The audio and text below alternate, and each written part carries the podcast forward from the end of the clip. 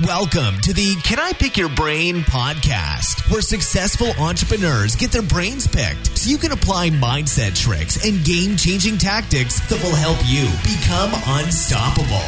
Now, here's your host, Daniel Geffen. Hi, fellow listeners, and welcome to episode 9 of Can I Pick Your Brain? Today, I am super excited to have with me Simcha Gluck, the co-author of the game-changing book, The New Entrepreneurs, Changing the Way You Play Life. Simcha is a serial entrepreneur, musician, snowboarder, family man, and was the radio talk show host of Innovation Nation. Simcha has worked with over 50,000 people around the globe through his Fresh Biz game based training programs, which focus on teamwork, leadership, creativity, and innovation. Simcha, welcome to the show and thanks for letting me pick your brain. Thanks for having me today. So I've been really looking forward to this interview. Why don't you share with us your personal story and basically where it all began? When you say where it all began, what does it refer to? I mean, basically you. I want to know a bit more about you. What's your background? Just talk us through. What was Yeah. it like growing up in Simcha's shoes? Okay, sure. So I'm going to tell you, uh, I guess briefly, I grew up in the U.S. I was born in Virginia, moved to Maryland, but really spent most of my life growing up in New York. I'm the oldest of three children. I have two parents, and uh, I'm saying that just because I grew up in a really in a really good family, uh, which is I think very special. It's not too common, unfortunately, but I have a really good family and uh, really amazing parents. And I spent, uh, you know, it's really funny, but I spent a lot of my life sort of I didn't know it back then, but being an entrepreneur in my own way, whether it was selling donuts out of my locker or baseball cards and basketball cards also. And, you know, went through school, did things the way that uh, everybody does stuff, you know? And it took me a while to realize that, that, that I was a little different, you know? I, I, I always liked to do my own thing. I was always very independent. It took me a while to, to realize that I wasn't rebellious. I was independent. So it's not, I didn't Right. feel that I needed to like be pissed at things and be upset at things. I just really like blazing my own trail.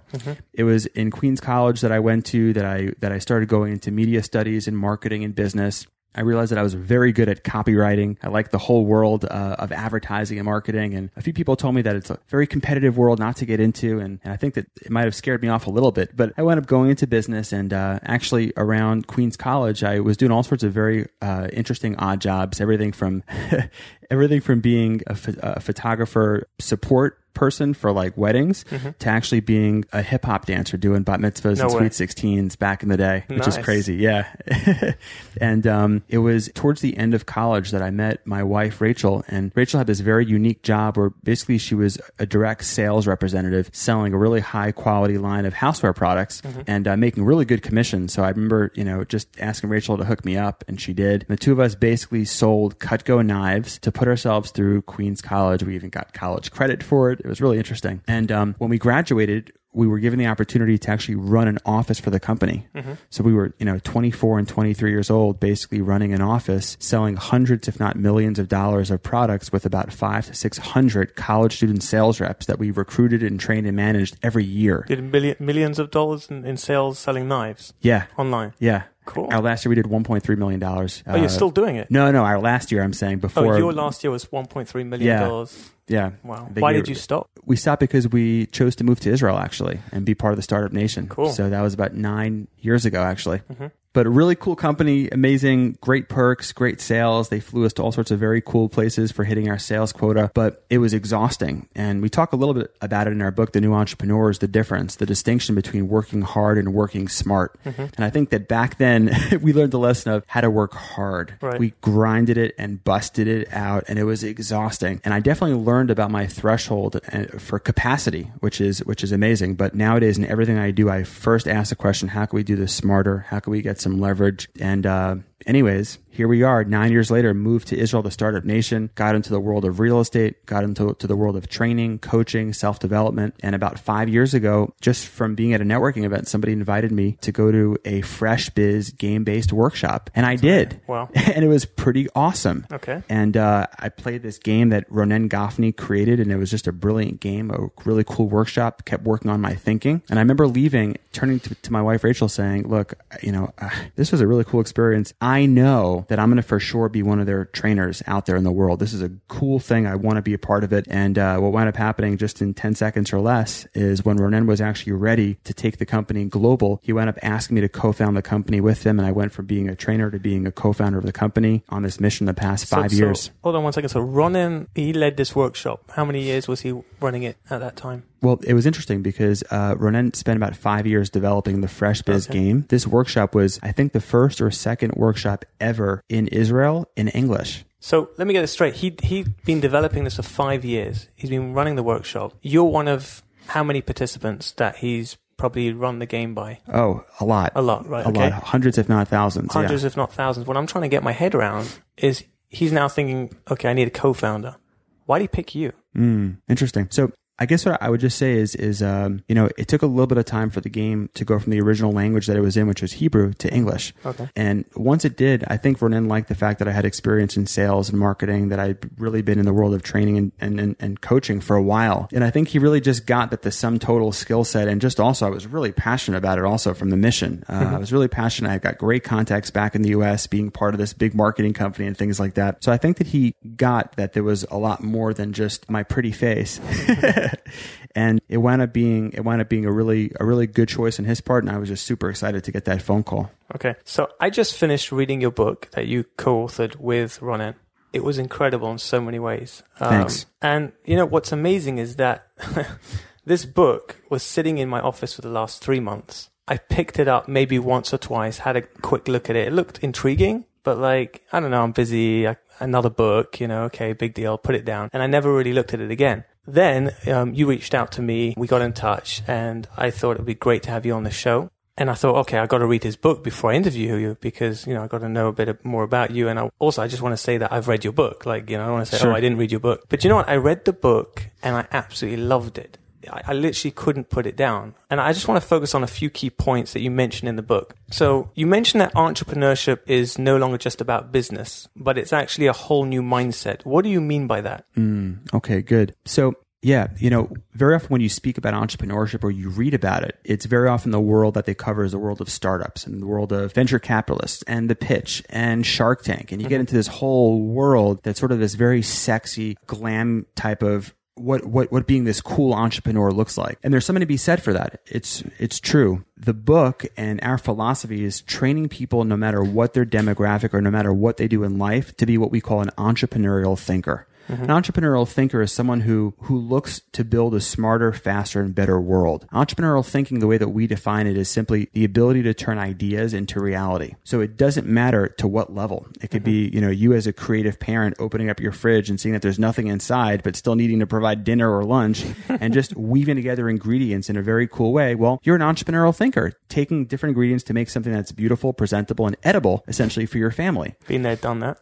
Yeah, sure. We've all been there, done that as parents, right? So we talk about that. Where we're going as a world is that we really need to become skilled at being what being an entrepreneurial thinker, knowing that we have the resources, knowing that if we don't, we can certainly leverage them. We can ask the right questions. We can reach out to the right people. Essentially, knowing and understanding with our full hearts that we have access to more than anything we've ever had in our entire life. We just know how to. We just need to know how to ask the right questions and how to look for it. Mm-hmm. So entrepreneurial thinking is a skill and it's a gift and it's a muscle that we believe one can develop over time. And if it's manifest in building businesses, great. It's manifest in being a better parent or a better teacher. That's also amazing, but it's a mindset. Cool. You also speak about serious playfulness. Can you talk a little bit about what that means?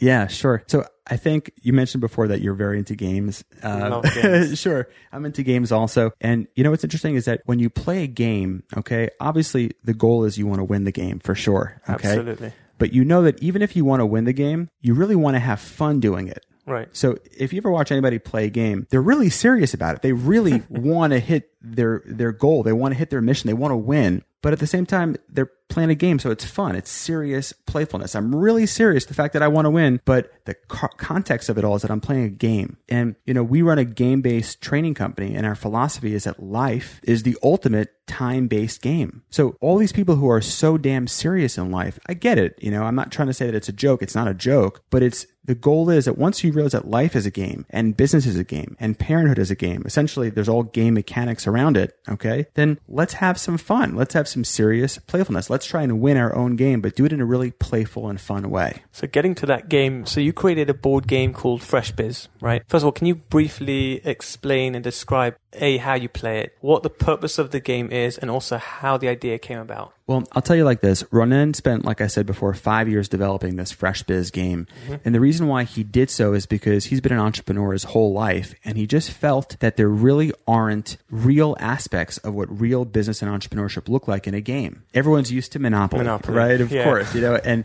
Monopoly, when you speak to people, Monopoly for the most part, it's a, a pretty boring game. It's very one dimensional. You just kind of sit there waiting for it to be your turn again. Mm-hmm. And when it is your turn, your goal is to destroy everybody else financially, make the most money possible, and hopefully it doesn't take you three years and four days to complete the game, Right. Because it's long, Right. Well, that's a very sort of one dimensional aspect of game. And mm-hmm. unfortunately, media nowadays really conveys to people that they just want to focus on how much money they have and the lifestyle and the bling. But more and more people, we call them the new entrepreneurs, are getting to a place where they really just, they want to do purpose driven things. Money is just one dimension of several thousands of dimensions that they want to win in life. The mm-hmm. game of Fresh Biz, there's many different aspects to it. So you can build businesses. The goal, but basically is to go from the start to the island and to get to the winner spot on the island. And like I mentioned before, it's a time based game. Mm-hmm. So you can't play for three years. You got to literally, it's over in 60 minutes or 90 minutes. Oh, okay. And in order to get from the first section to the last section of the game, there's different tolls that you have to pay along the way. So you have to generate funds to be able to cross over, but the goal is to just get to the winner spot on the island. So in order to do that, here's the thing. You have to flex all sorts of interesting entrepreneurial muscles, such as collaboration, creativity, innovation. How do I use my resources? How do I use someone else's resources? Am I allowed to? Okay. Right. Can I, I roll the die? Can I can I do different things above and beyond just the environment that we're in? And that's really one of the I think one of the basic definitions of entrepreneurship is you have to know what game you're playing, and then you can learn how to hack the game also. So there's all sorts of different things at play. And Daniel, when we're playing Fresh Biz, if it's your turn and you're doing stuff, guess what? I don't just have to sit there and wait. I could I could do things as well. During my turn? Of course. I'm not going to let you do stuff. In Oh, I promise you that you will.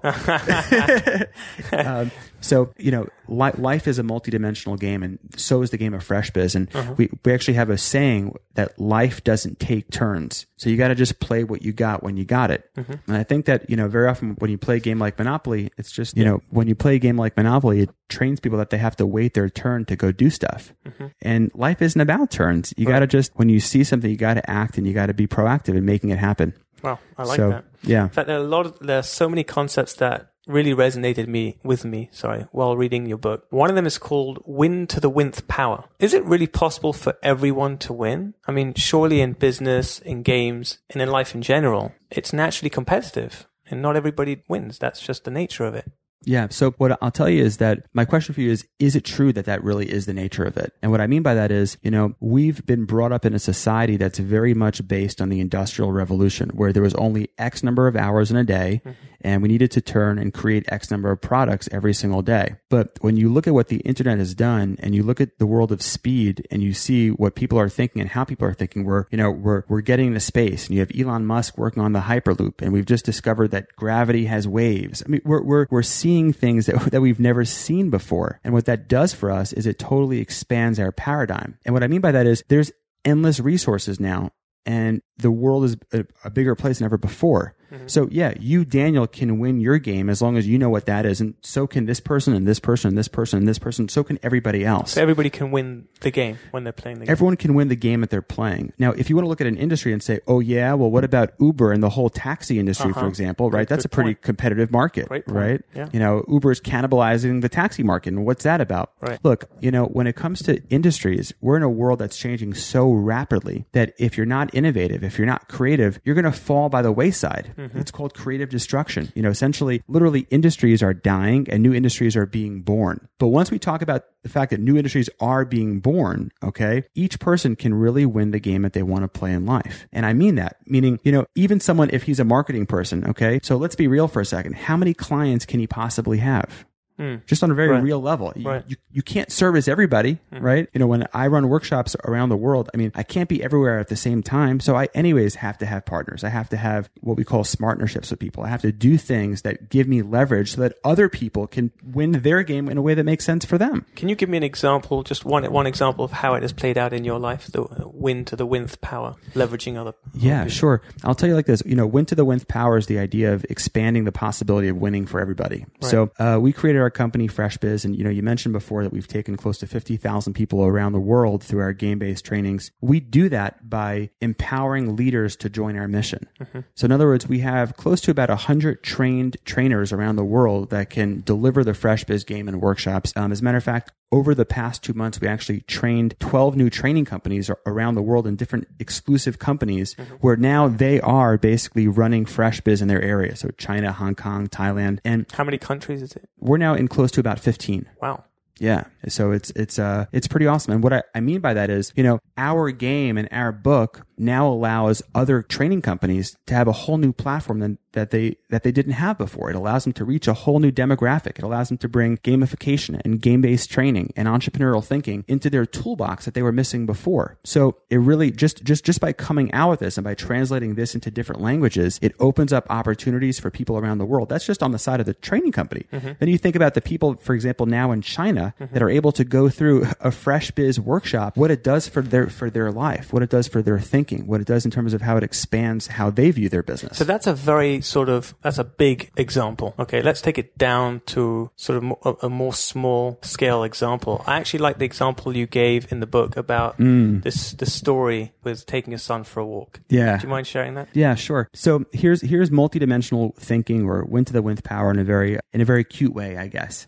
It took my wife and I a long time to have kids, and when we did, family and children became a very special value to us. And uh, you know, each day I would take my son for a walk every morning for about an hour. And, you know, as I was doing it, I was just thinking about what's actually happening here. I was mindful. What am I doing right now? And it occurred to me that I'm winning several games. Not only am I spending an hour of quality time with my son, which is special to me, but we get to also go ahead. I get to be out there in the sun. So I get mm-hmm. to feel healthful and have vitamin D, get an hour of walking the mountains in Jerusalem where I live. Mm-hmm. Well, that's, that's great fitness. So here I am. I'm doing fitness while getting some sun, while getting some vitamin D, while, while, while just being out there. Mm-hmm. And I was excited because to me, it said, okay, Simcha, you're doing this really smart. You're winning a lot of different aspects. And then a part of me chimed in for a second and said, hey, I wonder if I can get paid to do this. Paid to walk your son. Sure. I wonder if I can get paid to walk my son for an hour each day. Now, let me just say this for starters. You don't have to monetize everything you do in life. It's okay to just enjoy a passion because you're passionate about it. But I'm a fresh bizzer. So I wanted to ask the question and see if I can come up with a way to get paid for this. Mm-hmm. So I was thinking about it and I- went home that day. My wife is a successful real estate agent. And I said to her, I said, Rachel, you know, it occurred to me while I'm taking our son for a walk every single day, why don't you just give me flyers advertising your real estate services? And each day I'll just do a whole new block. Amazing. Well, I did this. I did this for about for about a half a year. Okay. And looking looking at it, we basically realized that Rachel brought in one extra deal every other month by me walking my son. So essentially I figured out a way to basically bring in roughly an extra $3,000 almost every single month. Three thousand dollars a month just by walking your son Right. and having one idea of how to monetize that. Exactly. It's incredible. It is incredible. And, and, and what I would just challenge your listeners is think about the routines that you have. Think about the things you're already doing in life, how just adding one new element that wasn't there before can just make all the difference in your day. Right. It's amazing. And in the game, you have what's called action cards. So how does it work?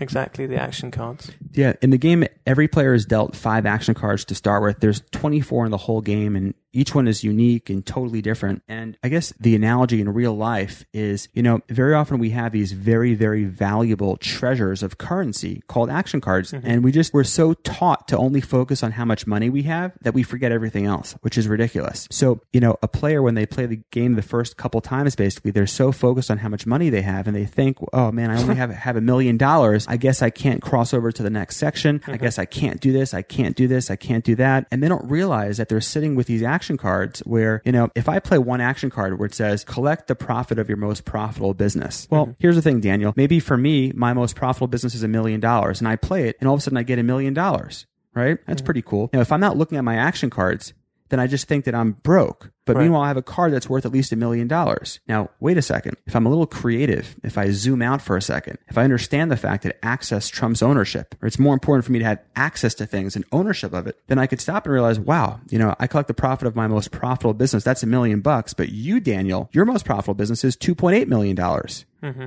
Hold on a second. Okay. Why don't you take my card? Why don't you collect $2.8 million? Just give me $2 million. You keep $800,000 for being the broker. And now we literally just expanded the pie for everybody present just by seeing a bigger picture. So, what are your action cards in real life? What are your action cards? This would need to be at least a seven day interview.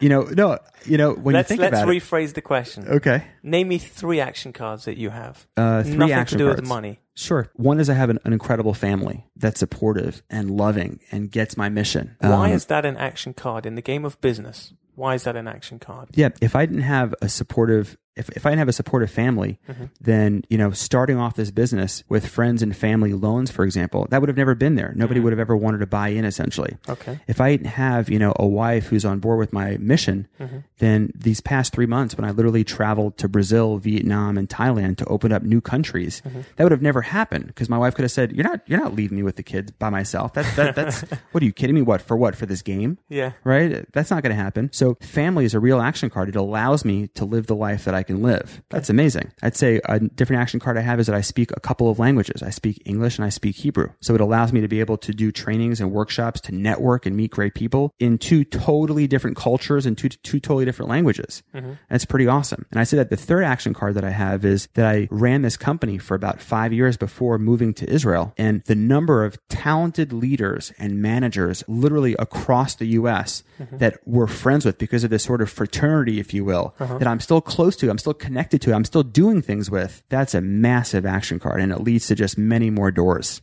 Wow. I love the line in the book. It says, the games that we are all taught to play in life might not be the right ones. Can you give me an example of a game that you were taught to play that wasn't right for you? Mm, good question. The game of nine to five. Okay. That's not the right game for me. You know, I remember growing up and seeing seeing my parents, you know, working really hard. My dad would wake up every single morning at about five o'clock in the morning to take the train to the city. He'd come home at six or seven o'clock at night, and it worked for him. He liked it. He loves what he does. But I remember thinking, going, man, if that's what responsible looks like, I don't want to ever be responsible. and it wasn't that you know one is responsible and one is not responsible right the only thing about being responsible is it looks like you take care of your family right it doesn't matter how you do it Right. And i think that working nine to five for 60 years for someone else not allowing me to have self-expression or creativity and just having to do something because i have to do something that's just that's just not the right game for me and i and i just chose to recognize that for what it is and i just chose to change it by becoming an entrepreneur So you changed to play a different game. Right? yeah exactly Now, you say also in your book that money is a game. You win some, you lose some. But to some people who are struggling to put food on the table, they may not see it as a game. What would you say to them? Yeah, sure. I get it. You know, when I say game, I don't mean that it's all fun and it's just amazing because as entrepreneurs, we know sometimes it's challenging.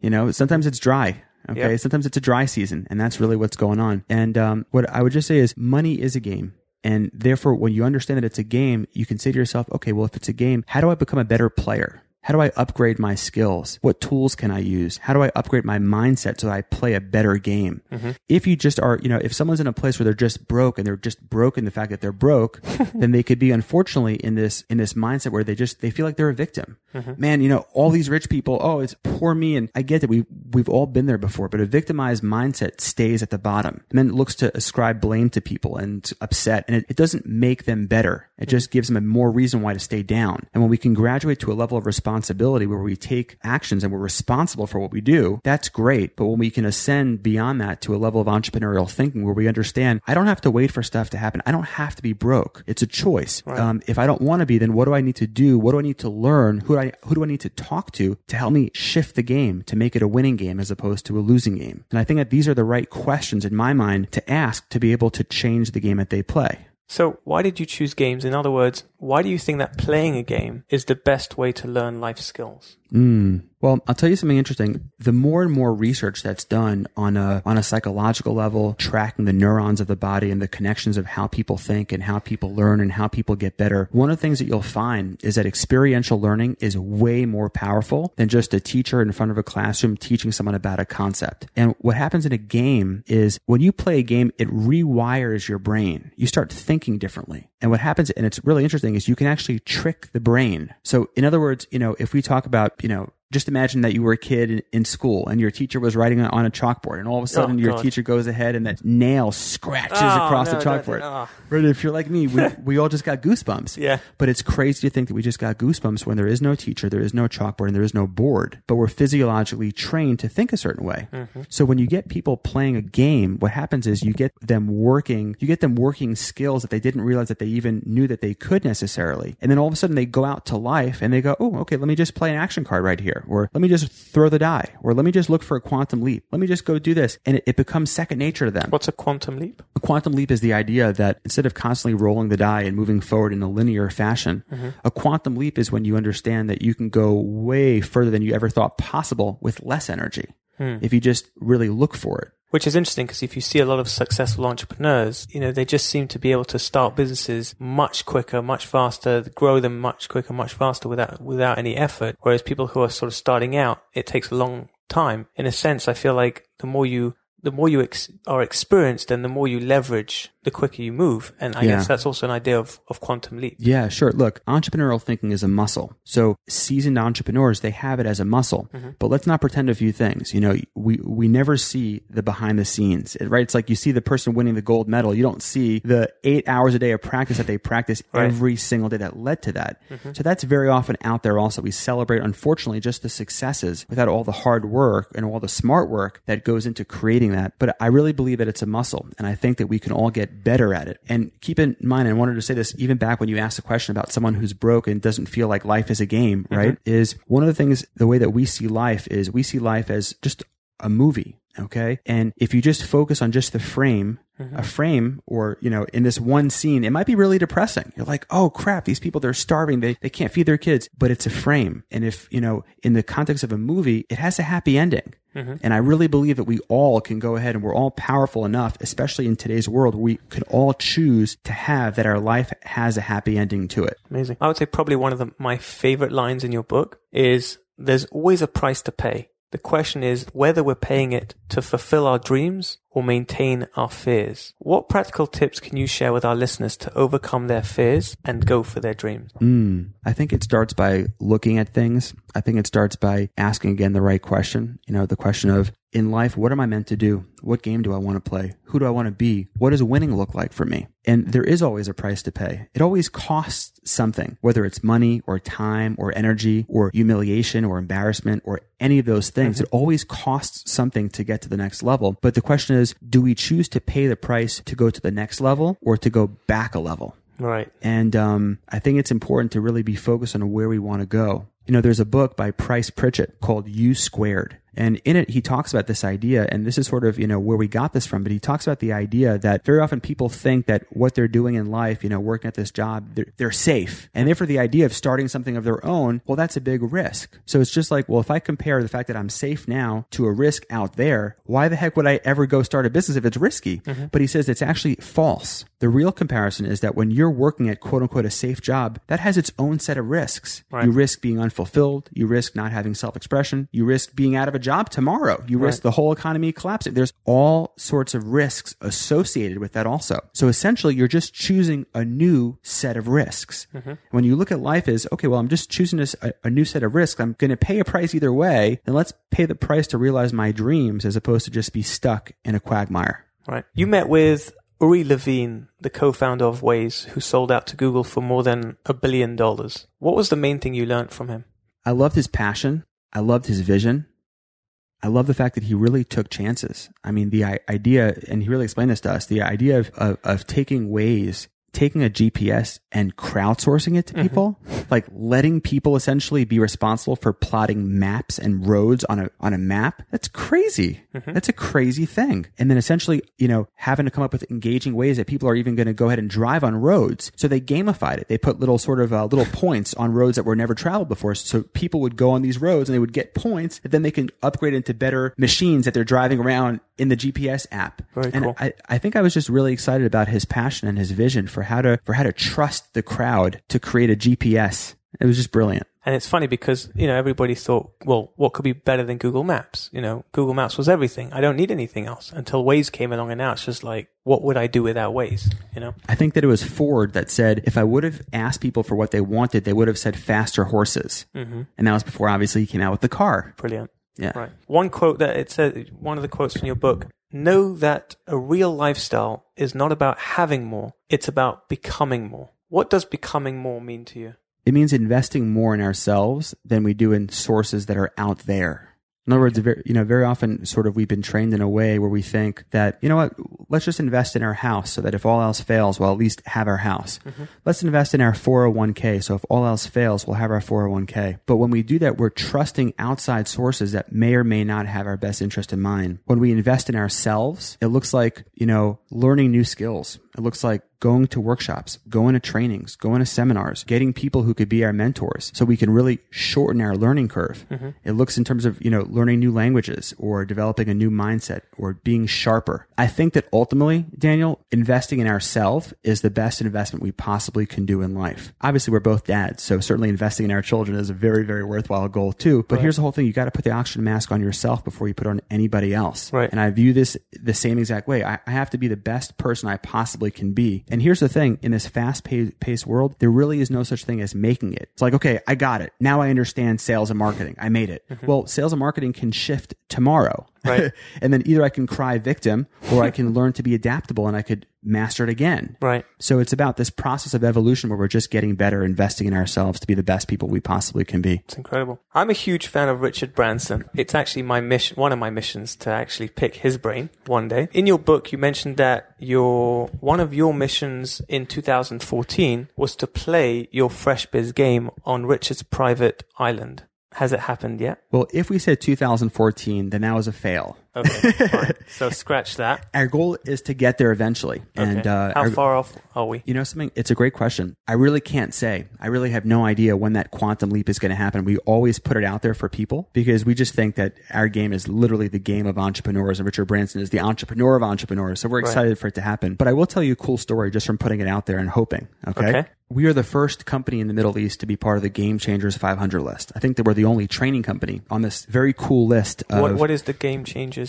500 list? The Game Changer 500 list is a barometer of success for for new types of companies. Mm-hmm. In other words, Fortune 500 used to be the old barometer for success based on only money. Okay. Game Changers 500 is based on you know if you're winning for for on an ecological level for your employees, for just all the things that a lot of the new entrepreneurs care a lot more about. Mm-hmm. Anyways, Andrew Hewitt, who gave a TED talk about it, who founded the company, sent me an email one day saying, Hey, Sim, you know, if you're in New York, I want to invite you. Richard Branson, uh, Richard Branson's having a get together with leaders that are all part of this thing called Plan B.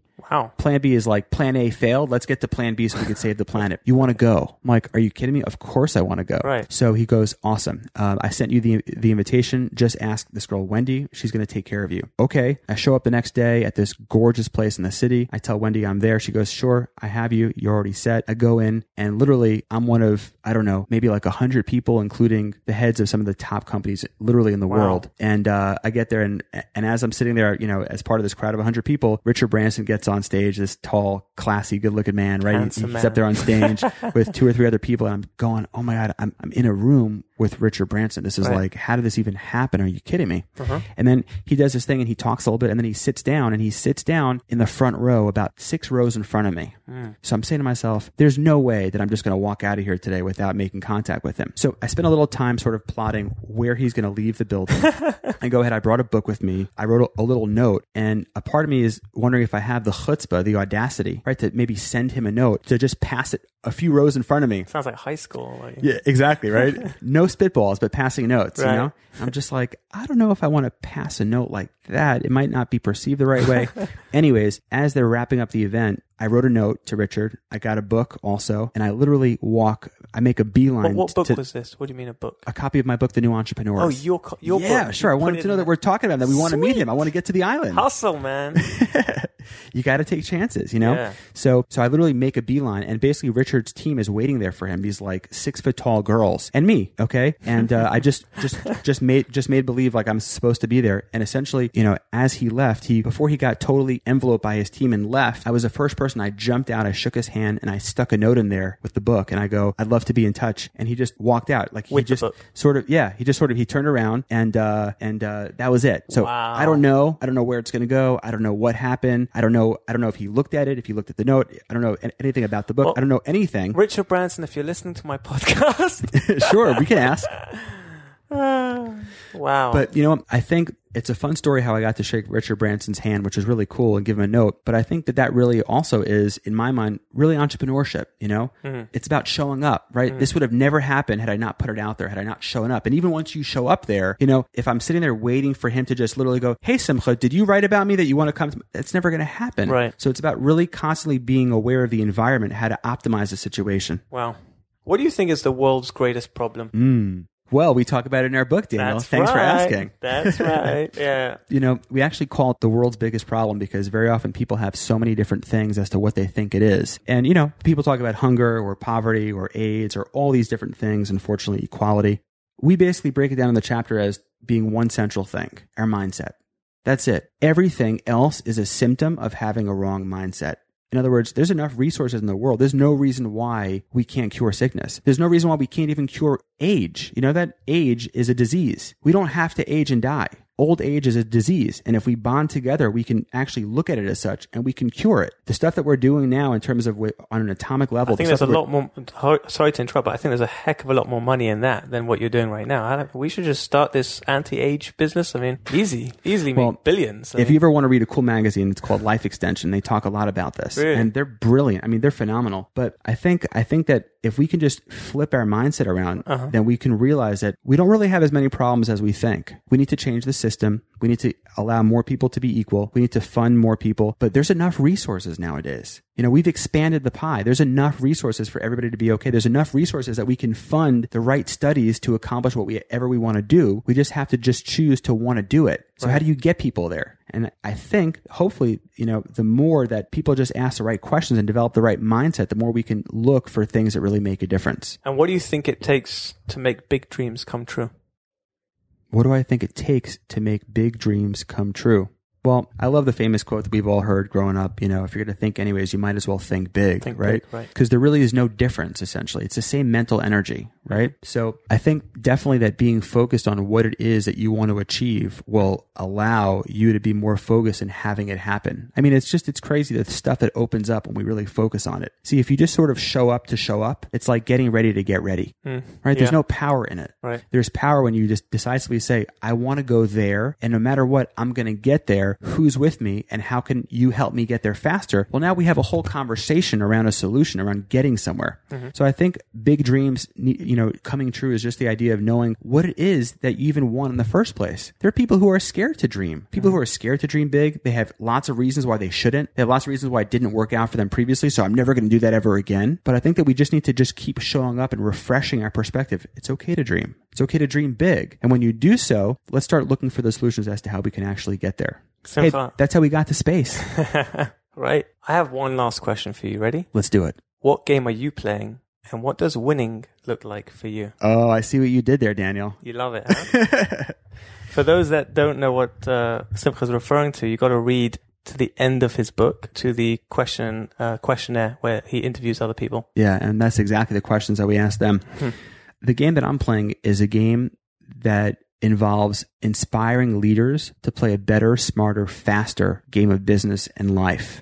I play that because I'm just passionate about it. I just, I love seeing transformation in the world. I love seeing the difference that it makes. And what winning looks like, winning looks like me showing up to do exactly that every day. Look, not every single day is a day where I'm doing stuff that I'd like to be doing. Stuff, you know, sometimes there's stuff that just needs to get done. Sometimes there's the stuff that's glamorous. Sometimes there's stuff that's not so glamorous. But winning for me is just showing up, knowing that I am exactly in line with what I'm supposed to do. And winning for me looks like getting, getting, thank God, the emails and the social media responses that I get of people literally writing their success stories from playing our game and from reading our book. It reaffirms that I'm playing the right game. It gives me energy and it allows me to keep on, keep on on.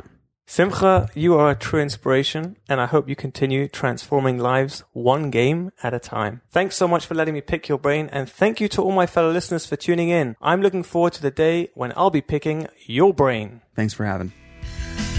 You've been listening to the Can I Pick Your Brain podcast. Inspiration without perspiration is like a tiger without teeth. So, to put these ideas into action, head over to danielgeffen.com.